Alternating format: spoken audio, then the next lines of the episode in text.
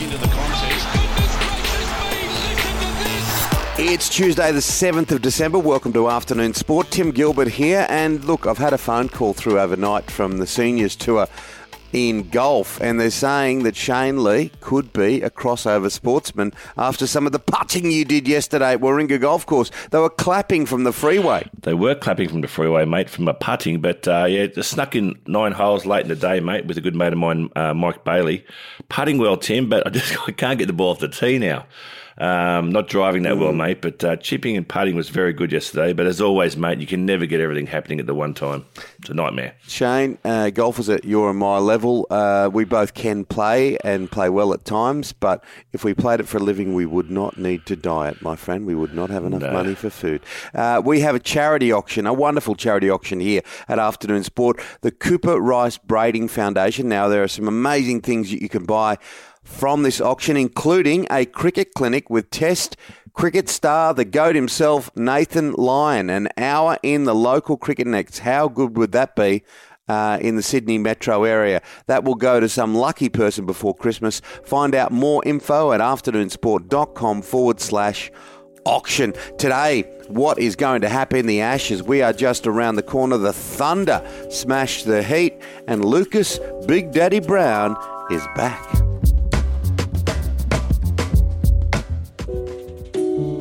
Now, there's nothing like a healthy head of hair. Shane, when I first met you, those blonde flowing locks, well, they had a life of their own. Yes, Timmy. As they say, look after your hair, and everything else will take care of itself. Now, I've got something for you too, Timmy. Even with that silver fox look, it's called Mane Hair Care. Oh, mane hair care. I know it. I absolutely love it. Yes, mate. Specialised men's hair care, targeting scalp conditions to stimulate scalp and over time improve growth.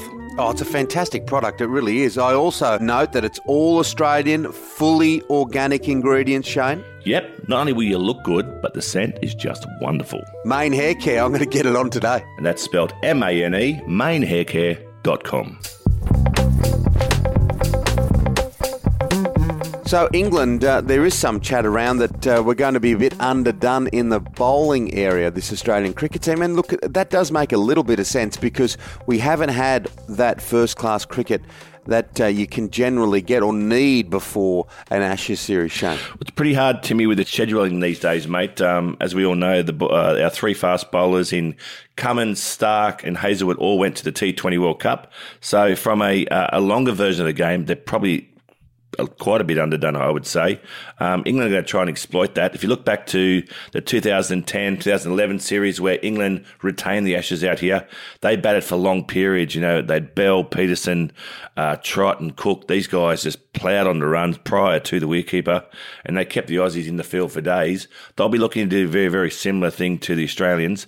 Saying that, I think the Gabba wicket's going to be pretty juicy for the first test. Yeah, that's what they're saying. And uh, there's also an argument to say why leave Usman out. You may uh, rue that decision because of that um, particular element of the game that the, the actual pitch itself will have more juice in it because generally they follow a pattern don't they the Brisbane wickets but there's been so much rain Yeah, well, um, the curator David um, Sandurski, he said uh, it's a very, very similar preparation to that Shield wicket which you're alluding to there, Tim, where Usman Khawaja scored 70 out of 129. The Bulls were bowled out for 129. Um, he said that the Test wicket will be a little bit firmer. It probably won't move as much, but there will be plenty in it. I really think that's going to uh, play into the hands of the England fast bowlers. I think that will really suit um, the aging um, uh, Jimmy Anderson and, and Broad as well. Um, they are great exponents of when the ball nips around, so uh, it'll be really, really tough going for our Aussie batsmen. a real push in Sydney. And, and look, there are lots of hands up, aren't there, for this test match that has been stripped of Perth because of the COVID dramas, well, the, the dramas of trying to get into the state. And a, a real push in Sydney because there's so much money comes along with a test match, particularly an Ashes test match. They sit out on their own. Sure does, Tim. And I think what that's what the New South Wales opposition is saying to our government: get your act together and, and start really pushing for this. We know Melbourne pushes so hard for every sporting event; they're doing that right now to try and get the fifth test, as is Tasmania. Um, so they're saying New South Wales the government, come on, get your act together and. Uh, and start really pushing for this test match because, as you said, Tim, it brings a lot of money, but also brings a lot of relief to people who may not get a chance to see uh, the last test due to being sold out. It gives people the opportunity with two tests here. And it's it's the most obvious decision for me. Uh, looking at it is to mm. have it in Sydney because the, the fourth test is in Sydney. You've got the whole ground ready. You've got everything else going. So why not just hang on and play a fifth test in Sydney, of course, uh, Australia's largest city. So we'll watch that space with interest. Uh, I think many people would be very happy because there's so much interest in getting to the test match. Some people are going to miss out. So if there was two in Sydney, I reckon you'd fill them up twice. Now, the Thunder had a good win. These two Sydney franchises off to a cracking start. Um, the Sixers thrashed the Stars the other night, absolutely whacked them. And the Thunder, well, it was very comfortable against the Heat. The Heat never really looked in it. No, the Heat uh, were pretty much all over the shop last night. They were bowled out um, for 140 for eight wickets. Um, and the Thunder at one stage were three for 32. Um, lost some early ones, but it was um, Alex Ross and Sam Billings who who steered the ship for the Thunder, uh, putting on a partnership of 109 and um, and steering the guys to victory. Um, some big big hitting from uh, Alex Ross. He hit nine boundaries and hit, hit a couple of long cherries. Um, good batting, but um, yeah, it's uh, another sort of low scoring game there. As as we know, uh, the Sixers smashed and bowled out um, the Stars for only 61. So um, not not real even games at the start of this uh, Big Bash number 11. Yeah, one thing Sydney Thunder need to do is do a little bit of uh, get the old uh, slips machine out. Remember the old slips machine? They need to do some yeah. some catching practice because uh, they dropped some they dropped some catches, but they did look sharp enough. They got a good bowling lineup and they got the runs pretty comfortably.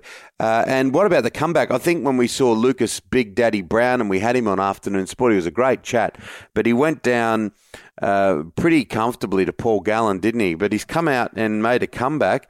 Uh, Faiga Opelu, and uh, it, it, was a good win. It was a good win, wasn't it? Um, he's now been named WBA Oceania heavyweight title again.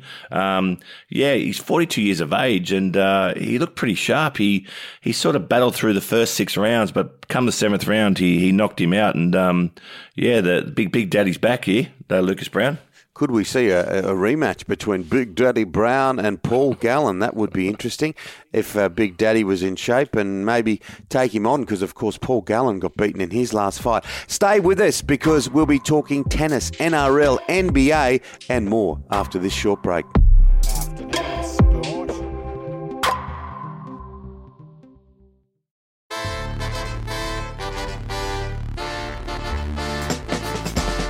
The Brandon Smith saga, it's like one of those magazines. It's a bit like meatloaf through a straw. These are the days of our lives, Shane. Mate, it is. And it appears now that uh, the Storm, uh, we all know, were fed up and pretty disappointed in his comments on that podcast. Uh, it looks like they're now trying to trade him for the one year. Um, and I don't really know how this works, Timmy, but I, I think they've tried to do a swap with the Tigers to get rid of. Um, uh, him for the, for the one year before he goes to the Roosters, but the Tigers don't want anything to do with it. Yeah, I think you speculated a little earlier um, or a few weeks ago mm. about Brandon Smith and whether or not the whole deal might come a little quicker. You would think that would make yeah. sense if the Melbourne Storm eventually decide, well, no, we're not happy at all here, and we're not happy with the comments, we're not happy with the way that it's all played out. Uh, would the Roosters just say, well, okay, we'll take it um, because he's already with us from 2023? Hmm. Well, and that that could be the case. I think that that's the best situation for him personally. Um, but yeah, it's going to be a very very frosty year if he hangs around the storm because they are not happy, Tim. And uh, Nick Kyrgios, he's got a new girlfriend, but uh, we've seen two others uh, go all the way to the altar uh, in Australian tennis. Yeah, Daria um, Gavrilova. Um, she's married her long-term or long-time sweetheart in Luke Saville. Both are both tennis players. Um, Luke Saville is actually ranked 23 as a doubles player, um, and they they tied the knot in a beautiful wedding down in um, in uh, Albert Park in Melbourne, Timmy, and uh, she looked lovely actually. So congratulations to those two. Yeah, the Dasha Gavrilova, she's a good player too, yeah. and uh, we're only weeks away from the Australian Open, and thankfully a lot of the conversation around uh, the non-tennis stuff has has died down because I know that a lot of people have that in their calendar uh, in January to enjoy the Australian Open. Young Josh Giddey, we saw his team get absolutely flogged when he wasn't there the other day, but his uh, on court breaking records all over the shop and a 13 year NBA first for Yeah. this young Australian superstar. Yeah, Josh Giddey, what a superstar he's becoming. Um, he's uh, just the second player in Oklahoma City Thunder history to be named NBA's Western Conference Rookie of the Year. Um, in 18 games, he's only the third player in NBA history to reach a tally of 100 assists and 100 rebounds uh, in his first 20 games. There's only two other players that have done that LeBron James and LaMelo Ball. So he's in very, very good company there. Oh, absolutely. Uh, to the World Game, and Ange Postecoglou, the former Socceroos coach, as the Socceroos struggle a bit, as we know, they've got a bit of a path to try and qualify for the World Cup, while Ange is over there in Scotland um, going great guns. And Tommy Rogic, that goal the other day was just absolutely extraordinary.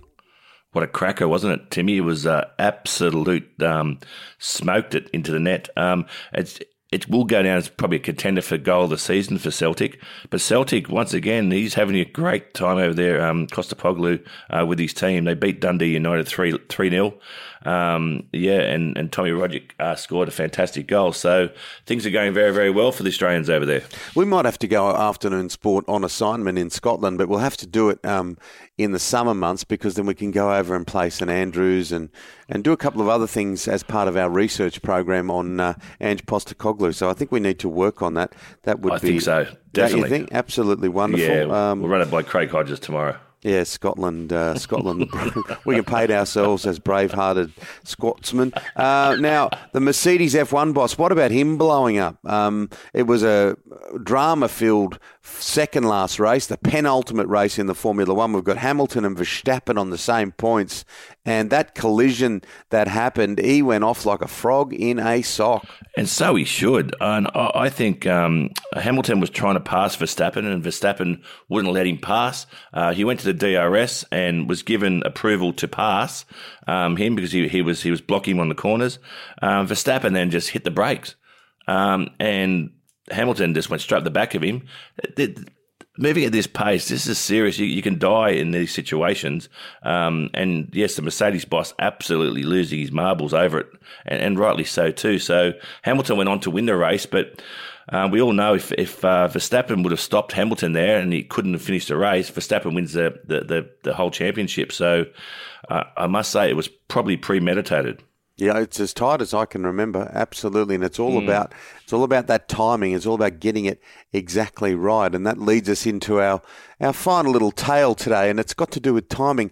Shane Warne's so precise on the field with his amazing leg spin bowlers. He wasn't always as precise when it came to getting to the team bus or to the plane on time. Tell me more. He was always late, Warney, um, and I think he loved. It was like when he came on to bowl Timmy. He loved the big announcement. You know, um, coming on from the Randwick end, Shane Warne. Well, it was a bit like that when he's getting onto a plane. He was always ten minutes late, and they'd be calling out uh, "final call for Mister Warne," "final call for Mister Warne," and Warney would always walk onto the uh, the team aeroplane with his hair sort of not done. It sort of looked like it, it was brushed by a balloon, and he would sort of walk on and he'd always hold. We had our, our own Cricket Australia um, briefcases, and yeah, I think McGrath had an apple in his, but but Warney had been to the casino the night before, and every time as he'd try and put his briefcase into the overhead lockers, it would accidentally fall open, and about twenty thousand dollars cash would fall out. And you go, oh, big, big night at the casino, guys. Fashionably late. yeah, and just everyone on the plane were like, "Oh, it's Warney. He's, he's won some money." Um, but yeah, he did it. He did it on everyone. It was a bit, a bit of a, a continual um, theme that Warney used to run with. But um, yeah, the boys just get very frustrated waiting for him all the time. What else do you reckon he might have been doing apart from going to the casino? I'll leave that up to the viewer's imagination, mate. The Sheik of Tweak. That's it for Afternoon Sport today. Make sure you hit follow or subscribe wherever you listen. Big thank you to our sponsors. Yeah, our fantastic sponsors in Mane Hair Care. That's M A N E, manehaircare.com. I absolutely love the peppermint shampoo and uh, conditioner. It uh, really is just superb. Of course, our producer is just that as well, Mr. Dan McHugh. Thank you. Back tomorrow with your daily dose of sport. We'll see you then, guys. Take care.